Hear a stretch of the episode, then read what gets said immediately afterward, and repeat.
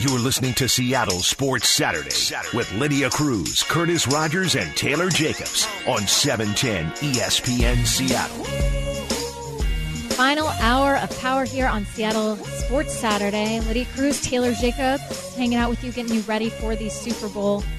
The Niners and the Chiefs taking very different paths to get there, not just this year, but the past couple of years and how their teams have been constructed, the experiences they've been through.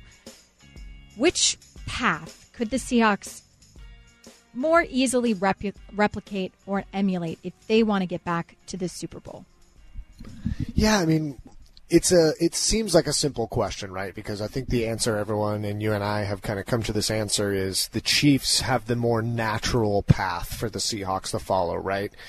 A few pieces short, falling in a game last year. They address some of it in free agency. They address other things in the draft, building around their quarterback, getting them all the pieces that they need to succeed, whether it's, you know, Damien Williams at running back, who, you know, before the season was sort of a no one and now has been uh, I think he has nine postseason touchdowns for the Chiefs, which is now their record um, for a single postseason. So you look, look, on the other side of that, and Raheem Mostert, and where yep. he has been in his career, being cut by seven different teams, and now also being a postseason hero for the for the Niners.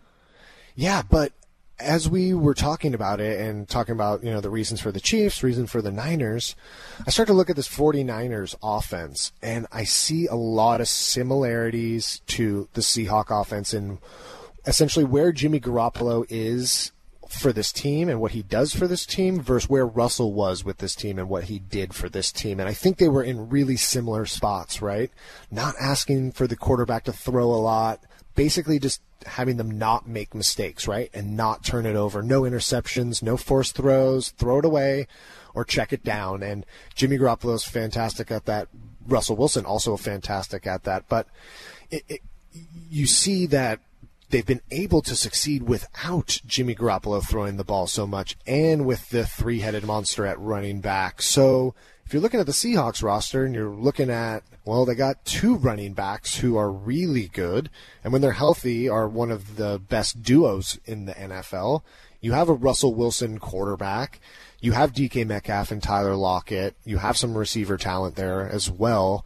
And when and when Will Dissly's healthy, he's also a great um, talent as well. And I think it, I know that they won't be able to get the same amount of draft picks as the 49ers and all those top end talents. They won't lose 12 games or only win four games. I also think that's not going to happen. But it also feels like this 49er team may have a few hints on what the Seahawks need to do to just get back to the big game. Yeah, let's talk about the defensive side of things because, yes, over the past couple of years, they won six games in 2017. They won four games in 2018, which yielded them some draft capital, some high draft picks, and that's the reason uh, Nick Bosa is there in San Francisco. So that path, I don't think the Seahawks can ever emulate that because I just don't believe that they will ever be a four-win team unless Russell Wilson, you know, knock on wood, gets injured. Nobody wants that to happen. But under Pete Carroll's tenure, they have been consistently competitive and consistently good. So then it makes drafting that defensive talent because it, it you will have later picks. It mm-hmm. makes hitting on those picks all the more important because you do need to change the defensive identity of your team. Now on the Kansas City side of things, that's where I think that you can learn more from their path because they had a pretty terrible defense last year. Oh yeah. And were able to turn it around in about one season to at least middle of the road to at least a decent defense to make you competitive to balance out your offense and that to me is more of what the Seahawks could reasonably emulate. Yeah, and you look at the Chiefs last offseason, they had some cap space, right? They went out, they got Frank Clark, they solidified some of their other positions and, you know, gave Tyreek Hill his extension and you know, that's the things the Seahawks need to be doing as well. Getting a couple key role players, but also building through that draft and using those resources to help build the depth of your team. Because as we saw this year, you just never know when someone's going to go down. You just never know when someone's going to get hurt. And we saw it with Will Dissly and what, what sort of effect that had on the Seahawks offense. And, You know, I just kind of get back to you, you, mentioned the Seahawks will never really be as bad as the Niners, and I 100% agree with that. But my, I think a question that popped in my head as you were saying that, Lids, is take the draft number out of it, right? Take the the where they're selecting in the first round out of it. Do you think the Seahawks can build through the draft and can find a way to add the talent they so desire through the draft instead of free agency? Um, yes, I believe they can because they have a track record of doing it. The problem is finding those generational players. That really, what they have done in the past couple of years is, and granted, there hasn't been enough time to pay off to see their full development yet, but it's been more of a struggle the past couple of years. We go, we so often go back to 2012 and we talk about earlier drafts, but they I'm not saying the generational players just grow on trees and they come along every so often, but difference makers, they are available in the draft. Difference makers aren't necessarily even in the, the first or second or third round of the draft. And I do think that the Seahawks have been very successful at finding later round picks with incredible value. But you need to hit on those absolute difference makers and both of these teams in the Super Bowl have done that, whether it's George Kittle, who you picked up in the fifth round of 2017, and what he's done for the 49ers offense, or or it is on the free agency front and, and finding uh, the Raheem Mosterts of the world, who, which I also think the Seahawks have had success in going out in free agency or making trades to add there. But I do think a huge focus should be the draft. Yeah, um, I was just going to say that. Um, you know, I'm sitting here thinking that if you could only pick one for the Seahawks to go all in on, draft or free agency. Can I add a third option to this? Oh, by all means. Okay, so I'm going to take the there's drafting, there's free agency, and then there's development. So that Ooh. means the current players on your roster that you have drafted or whoever you've picked up, them taking the next step. I think these three areas are something that you need to focus on this year. But I would but I would add develop in there. So it's whether it's LJ Collier taking that step because we really didn't get to mm. see anything from him. Whether it's um, I don't know, even Rasheem Green going to that next level up front. Whether it's a Marquise Blair because that's a second round pick as well, taking that next step. Development of of the, of the talent that you already have. I'm going to add that to the mix. I love that, and that actually made me think of a, a new question here for you, Lydia. so there you we have the three: drafting, free agency, and development. Rank them, one being most important, three being least important, on how they should address it this offseason. Wow, wow, wow. Okay. I know it's on the spot. Uh, yes, I think. Um, but you mentioned development. Like, where would you put that? One? Is it two?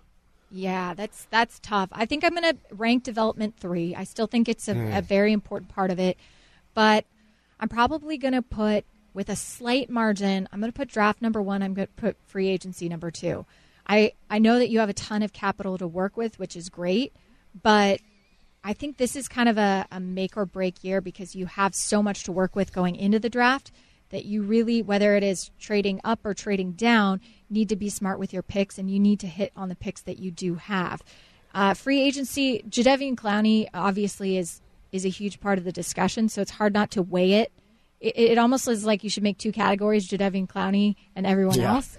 um, but yeah, you still you have money to work with. You need to go out and and spend it, eh, which I I know I have faith that John Schneider will spend it wisely. Um, but I'm going to rank drafting because I still think homegrown talent and being able to get those guys while they are underpaid to be difference makers the next year or, or two years after is really important. Yeah, and as far as the long term success of this team and this franchise, 100%. I don't think you can debate that. That that is the most important thing. Drafting. True. You're right. We should have stipulated are we talking about the most important thing to go to the Super Bowl next year? Yeah, because I think that does actually change the answer, right? I think free agency may actually sure. be number one in that case, and not that you're you're wrong or anything like no, that. I'd, that, I'd switch it up probably too. Yeah, that. Look, you can add a couple pieces who will have an, an immediate impact on your team. You look at Clowney, you look at Diggs, right? You look at two of the bigger names that they brought into this defense last year. They did exactly that.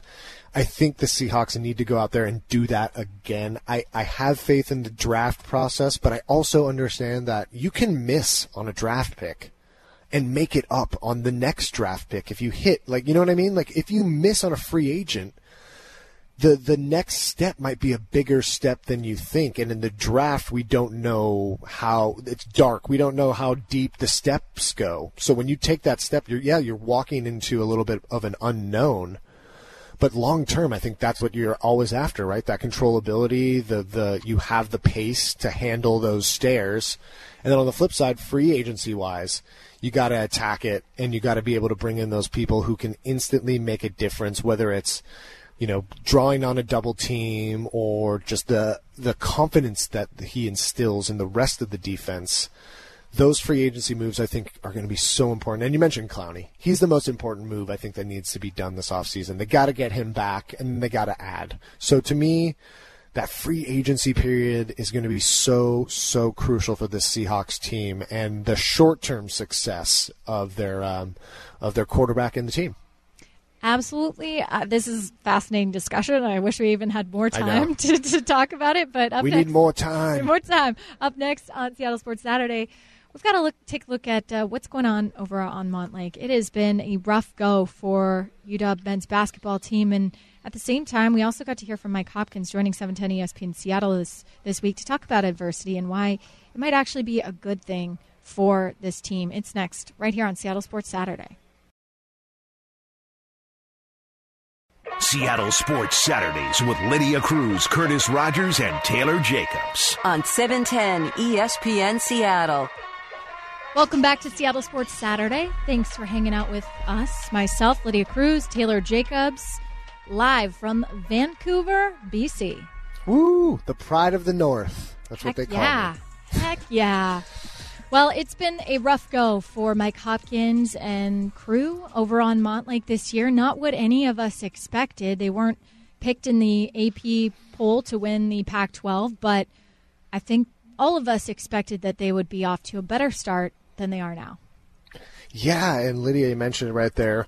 Um, Huskies fall into Arizona earlier in the week, playing ASU tonight at 7:30. But Dogs currently at 12 and 10 on the season, and uh, if you look at each of those 10 losses, the dogs were in each of those games, and uh, it's unfortunate because you can look at some of the things, you know, freshman Jaden McDaniels has been doing, and some of the mistakes he's making. Look, he is a freshman, he is young, he is raw, and he's learning the game of basketball at a, at a higher level. And unfortunately, they needed him to be a little bit further along in that process. I think for the team to sort of really compete in the Pac-12 that doesn't have a contender. It's a lot of sort of beating each other up. So they really needed that solidifying McDaniels sort of talent. But on the flip side, I don't think they were expecting to see Isaiah Stewart be as dominant and be as great of a basketball player as they've as we've seen so far with this Huskies team. Yeah, it's it, it is hard to watch when you have a player that is so talented like Right. Isaiah Stewart who hustles every single play. Uh, whether it's offensive or defense, you feel like he could phone it in on, on on some things if he wanted to, but it's just not his mindset. Especially when the team isn't doing this well, he could phone it in, but he doesn't. He doesn't take plays off, and watching him has been a bright spot of this year.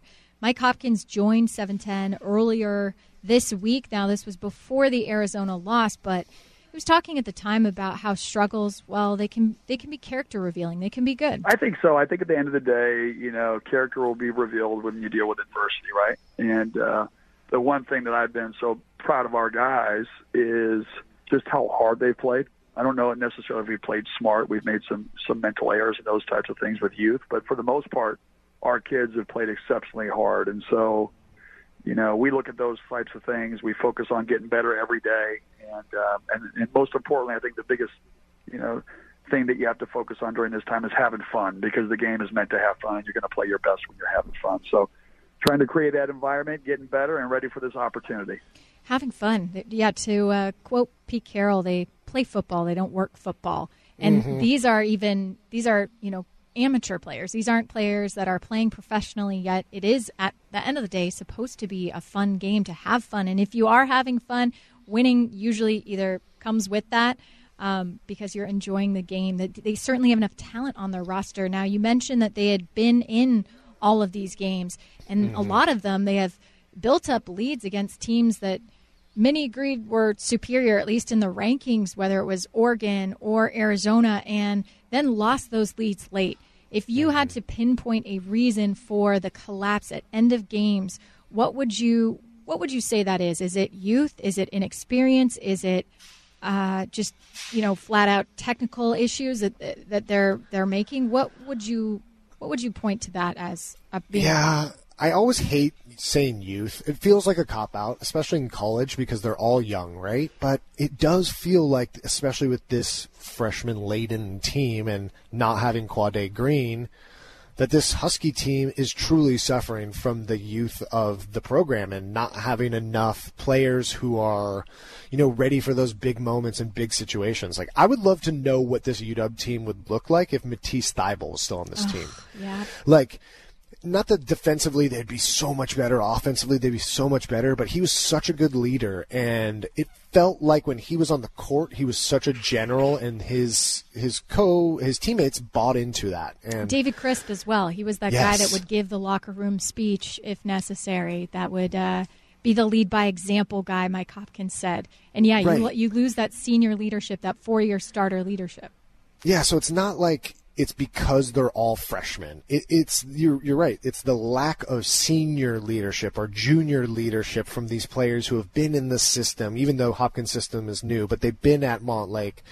They've been in Seattle. They've experienced it. They've done a couple Pac-12 seasons and tournaments and understand the grind and what it's like. Because, you know, th- there's a lot of really good teams in the Pac-12. There's not a lot of great teams, but there is a lot of good teams in the Pac-12, and that's where you can run into a lot of trouble. You look at ASU, right? They beat Arizona mm-hmm. 66-65 and then last week. lose to the Cougs in the next game 67-65. So it, it- it's sort of up and down You as saw the far as defeat Oregon.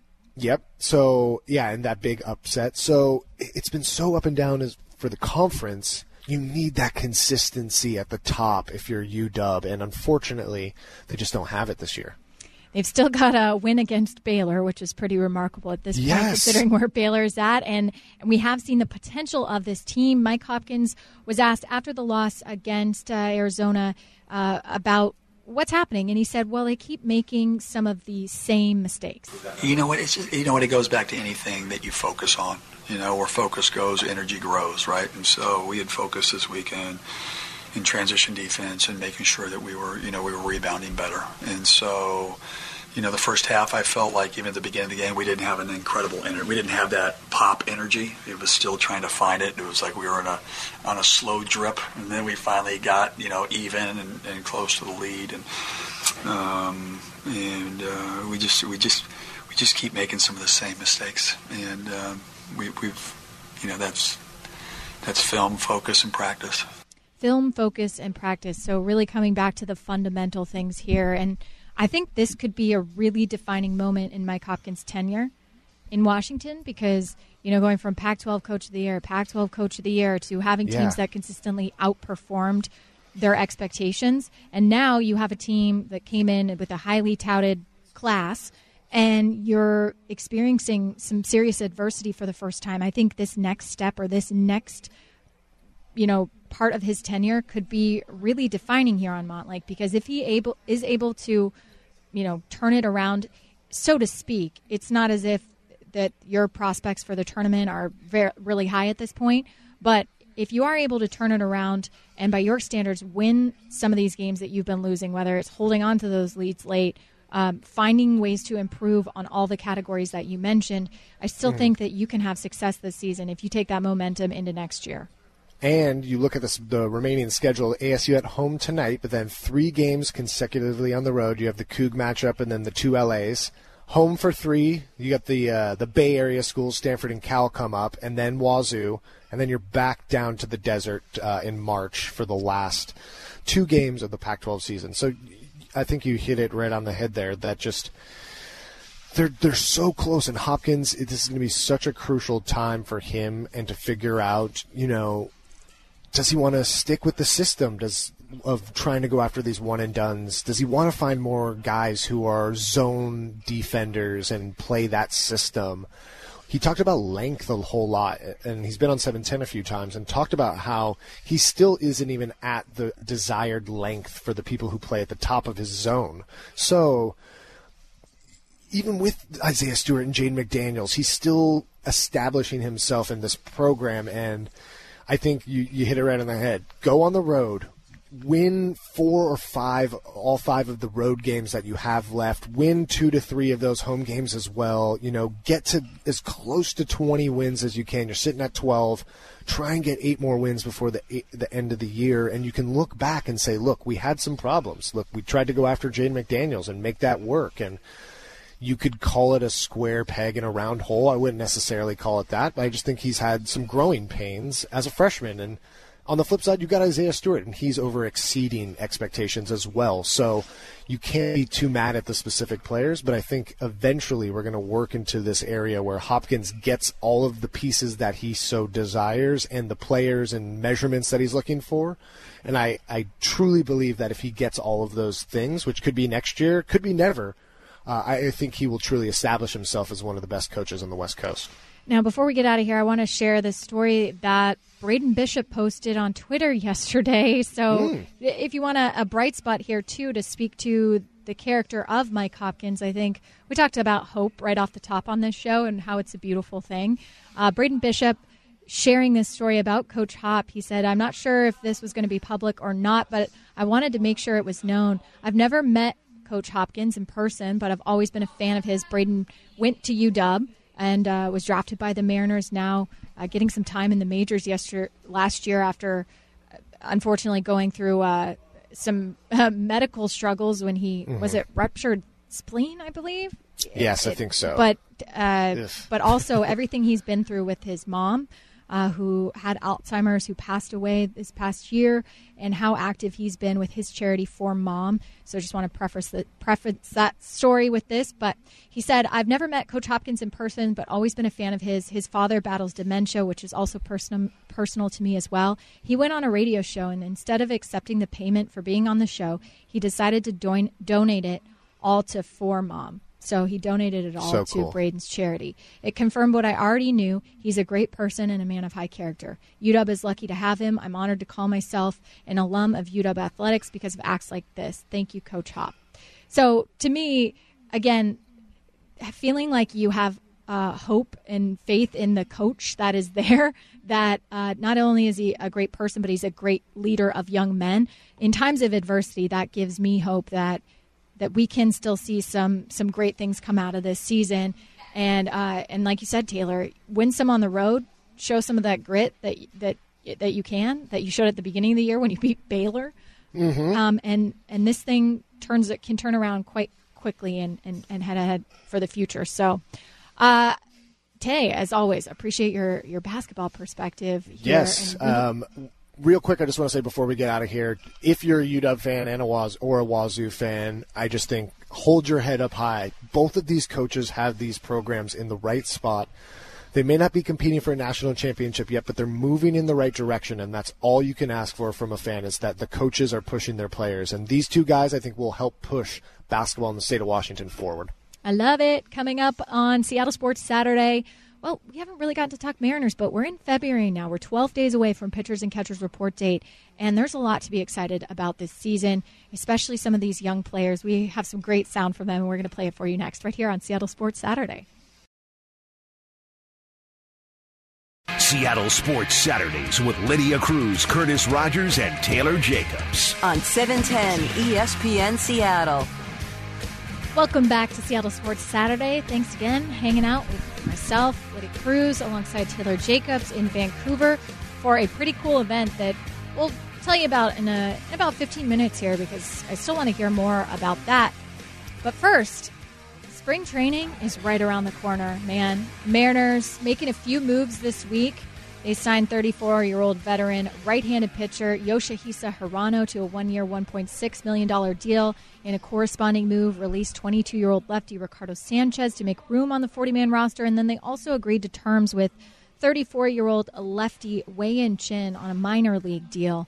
Just adding a couple of veteran arms, trying to bolster their bullpen. Jerry Dipoto mentioning when it comes to Hirano that He had the bat missing ability. He had the veteran presence that he thought could stabilize them in the bullpen. They are going to be a very young team this year, which will lead to some struggles on the field in 2020. But I'm going to argue it's also going to lead to some pretty exciting moments. You're going to get to be there for a lot of firsts in 2020. Yeah, and I think that's so cool. Look, we understand what's happening here with the Mariners. Lydia, maybe more than anyone, and she's such a big baseball fan that I think you don't have to tell us how many years it's been since they made the playoffs. You don't have to tell us all of the things they did wrong in the 18 year, 18 seasons prior. This is now. It's a new regime. It's a new ship. Yes, it's the same name. You're used to all the same struggles, but this is going to be a completely new experience for Mariners fans. We've never fully stepped back. We've talked about it uh, at some points in the franchise's history that they've sort of done like a shift, but this just feels like such a great opportunity if you're truly a fan. If you're truly a baseball fan and a sports fan, because I'm sure there's a lot of people here who just love winners, and that's fine, but you're not a sports fan. You're not a baseball fan. If you are truly one of those, you're going to enjoy the season. You're going to get to see these young young faces that will be here for some time and these contributors and it's going to be really exciting to sort of almost have that hipster moment where you're going to be like that's my guy. Mm-hmm. J Rod is my guy. And then in five, ten years from now, when everyone around the country is talking about J Rod, you're like, you know what? I rode with that guy before he was J Rod, when he was just Julio. Like, just Julio. you get the right, you get that experience that it's so rare and so often we don't know when you're in that moment, right? That the organizations aren't honest and don't tell you what's happening. But the Mariners flat out came out and told us what the story was going to be this season and what they were going to focus on. And it also gives fans an opportunity, I think, to focus, to sort of reshift their focus to what they want and what they want to find for this team going forward.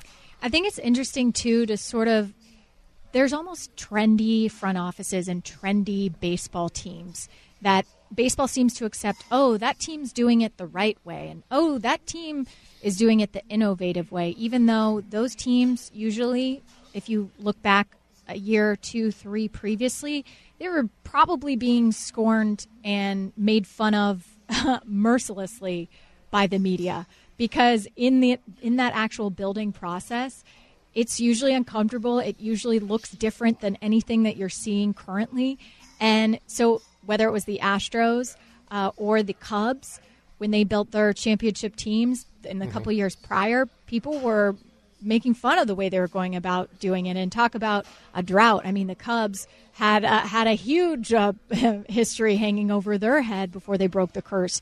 So I think that if anything, the fact that people have you know raised their eyebrows or wondered about this whole rebuilding process, well, if anything, it should give you hope because if you were doing it the way that everybody thought you should be doing it, then you're probably behind. You're probably copying somebody, and it's probably not innovative enough to win you a championship. So I actually even look at the critique. I understand the pain. Taylor and I, we mm-hmm. we're born and raised. We're natives. Of course, we want to go back to a a playoff game. That is playoff baseball deserves October baseball deserves to be played in Seattle or to have it on our television screens with a personal investment.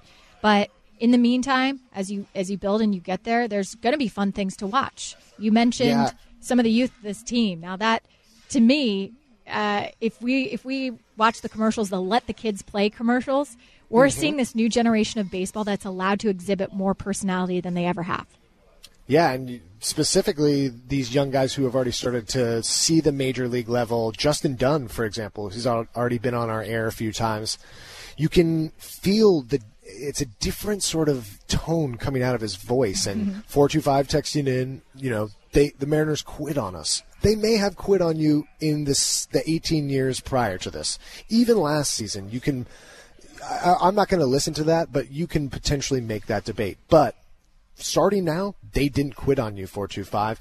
Matter of fact, they told you what the plan was how they're going to execute it, and what to watch for so you can be along for that entire process as well. So it, it, it's it's going to be very interesting and different, and I, I understand the frustrations people have with this Mariners team. You want a winner. It's been so long, but those seasons, just like when you go back and look at a Seahawks season, you can't hold the 20, you know, 2010 Seahawks season against the 2019 Seahawks season. You have to look at it in a different light. And I think people just need to take a step back, adjust their perspective, and realize what things will excite them in this season. And I think they can truly find enjoyment in this year, even in a year where they've already told us they're going to come out and take a step back. Yeah, because on the other side, on the flip side, you as a fan would be so upset if you felt like management or the front office was being disingenuous with you, was selling you a line, was coming out and saying, "Yeah, we're going to the World Series this year and we're totally going to win it." What I mean, to me, being honest through this rebuild process is one of the most important things if you're honest with fans because Seattle fans are very intelligent. They're they're smart. They are they have been along on this ride on the past not just the 18 years, but they've been along on the ride before that and and seen the success and they want a winner and they're not you know stupid. So being lied to I think would be the worst case scenario and being no knowing what to expect and, and knowing what's ahead that there's going to be trials and tribulations but there's also going to be in my mind an even bigger payoff at the end but you mentioned justin dunn Tay yes. as one of as one of the guys we've gotten to hear from, and I love his personality, man. Uh, he was talking about his first day uh, and what he remembers from it. A little overwhelming because uh, he was sitting next to Felix Hernandez. As an official big leaguer, as an official big leaguer, um, I don't. It just it all like I said. I I tried to take it in, but it all happened so fast. I just think how welcoming everybody was. I was really nervous about walking into a locker room and um, to have Seager, to have Dee, to have Marco, to have Wade to come over and just say hello and congratulations, and even Felix um, being next to him. I think that was kind of the craziest thing in my in my first day was sitting next to at my childhood the king, you know, and now he's my teammate. He's a he's a friend. I should be able to just go talk to him. It was almost to the point of where I was even scared to look at him the wrong way because I didn't want to uh, get on his bad side. But just adjusting to how to be myself within a big league locker room. So plenty of personality already, as even though he's just a youngster. But I, I love hearing that, and I love hearing that that's the locker room culture that they have there. That people are open to, to coming over and, and and coaching up the young guys and being available to them. Yeah, and uh, text coming in from the 206, and I, I think this is a valid question. Does it scare you that they might be rushing some of these guys, like Zunino and Ackley? Mm-hmm. 206, 100% agree with you. Yes, that that is my true fear in this whole situation. I don't fear that they're going to quit on us in 18 more years of just losing, that they're not going to try or anything like that. I'm more afraid of we do have these talents, we know what they're going to be don't waste it and ruin it by rushing them to the don't there's no need and i think by saying that this is a step back season you, are essentially establishing that you won't be rushing Julio up. You won't really be rushing Jared up. That Kelenic and Rodriguez are going to be two names that may still be in that double A, triple A level at the end of the year. Yeah. But come next year, these are going to be the guys who will be the, the the parts that you need to truly make a run to the playoffs and to truly have a franchise altering season. And I think that's a really big point of focus for them is not yeah. rushing those guys, and mm-hmm. that's why specifically Jared Kelenic, Julio Rodriguez are the guys that they are are taking longer with and making sure that they are prepared and ready for the big leagues. A lot of the time, it is that you need to be prepared to deal with adversity. It's a really long season. You need to understand what failure is like and that you're going to come out the other end of it. So, for a young person to, to who has generally probably been successful at every level of athletics they've done, to yep. then deal with a sustained period of adversity that's i think it's as much mental as it is physical to get these guys ready to take on the major leagues jerry Dipoto mentioned it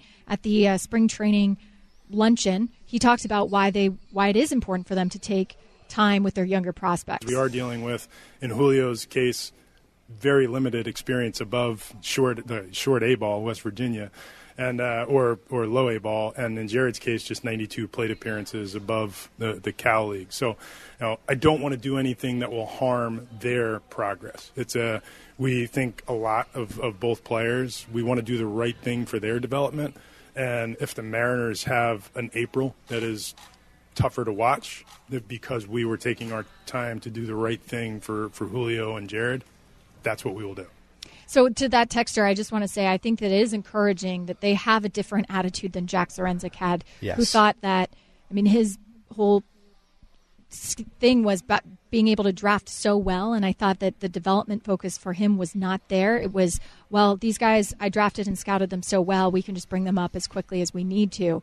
I think that the Mariners feel confident in their ability to draft, but they put a significant focus on development and not just not just physical but mental. So I think you should be comforted by that fact. That guys that are coming up into the big leagues are more of the the older guys that have spent time and they're also guys that have demonstrated the maturity whether it is being like a team captain whether it is uh, just exhibiting you know things in the locker room. So i think you should take some comfort in that Yeah, and I think you hit it. We mentioned it with the Seahawks. Now we're mentioning it with the Mariners, and uh, it brings me back to our good old buddy Steve Ballmer talking about developers, developers, developers, developers. That's what Seattle needs to be. You're totally right, Lydia. That the Mariners. They have the talent. You look around the MLB rankings of the farm systems, they're back up into the top of the conversation there. So you know that Major League scouts are respecting these guys on that level. Develop them, turn them into stars, truly get the most. developers, Yes. developers, developers, developers, developers, developers, developers, developers, developers, developers, developers, developers, developers. let it out steve Yes.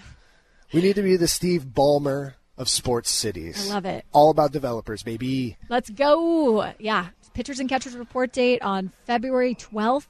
Spring training going to be here before you know it. We will keep you. It's like a uh, week and a half. I know. We'll keep you in the loop here on 710 because we'll have Mariners spring training games. We'll have uh, two shows broadcasting live from spring training, getting you up close and personal with a lot of the youth and a lot of the players that will be a huge part of the Mariners, not only today, but tomorrow. So, so of course, keep it locked here on 710 ESPN Seattle. Coming up next on Seattle Sports Saturday. Before we get out of here, it's time for our shout outs. We just want to we want to spread some love as we do at Yeah. the end of every show. And if you have a shout out that you'd like to get in, please text it in 710 710.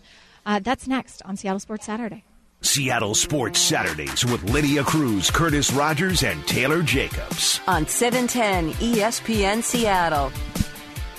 Welcome back to Seattle Sports Saturday. Thanks again, hanging out with myself, Lydia Cruz, Taylor Jacobs, all the way broadcasting live from Vancouver, BC today. Uh, Before we get into our shout outs, which thank you for texting them in 710 710.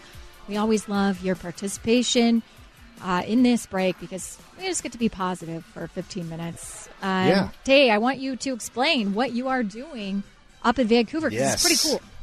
Yeah, so I'm up here um, working with the Vancouver Titans esports team. So they're an Overwatch League team.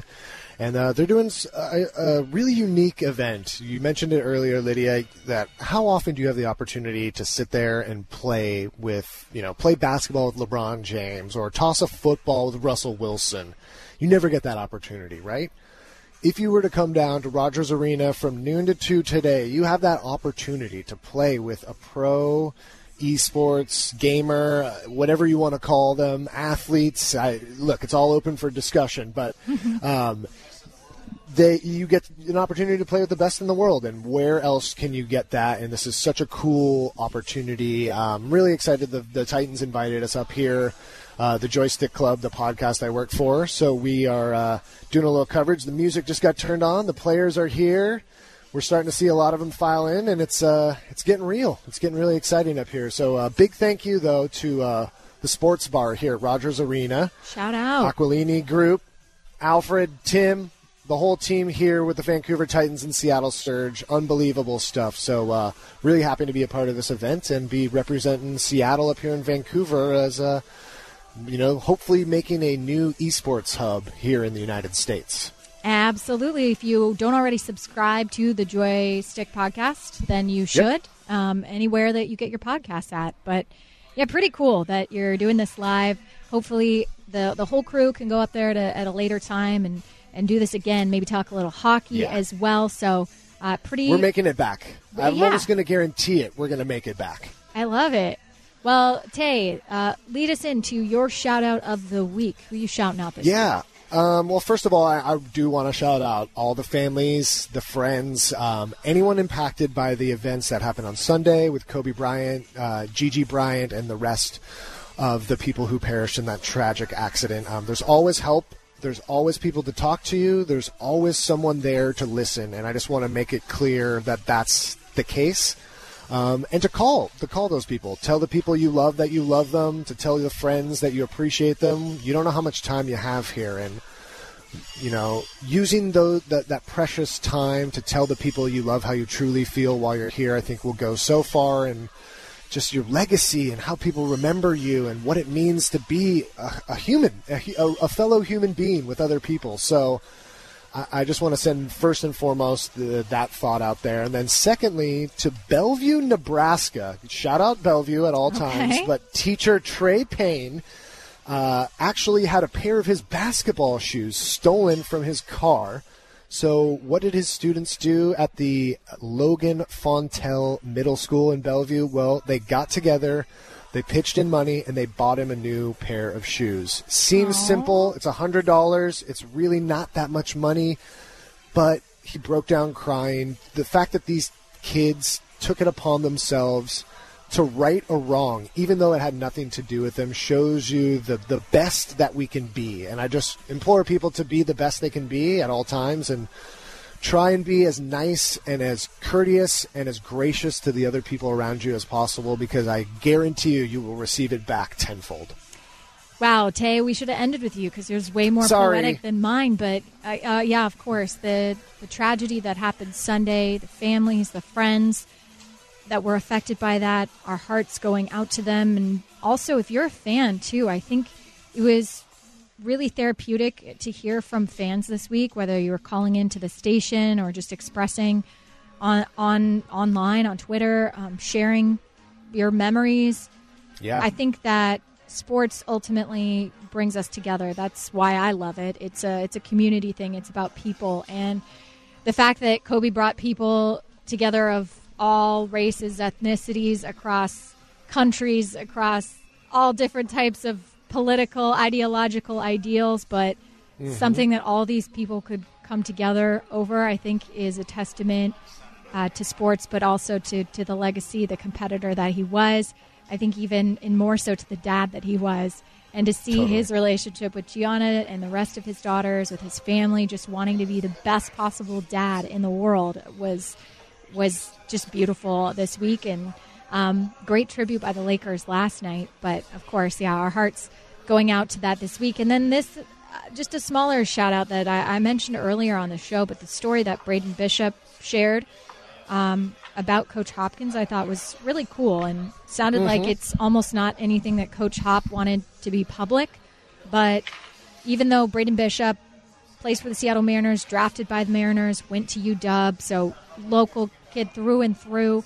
Uh, we all, if you follow Braden at all, know you know the tragedy that he's been through with his mom, um, with Alzheimer's, and losing her this past year, and just everything he's done, forming his charity for mom to help the future of research so that other families don't have to experience that kind of tragedy.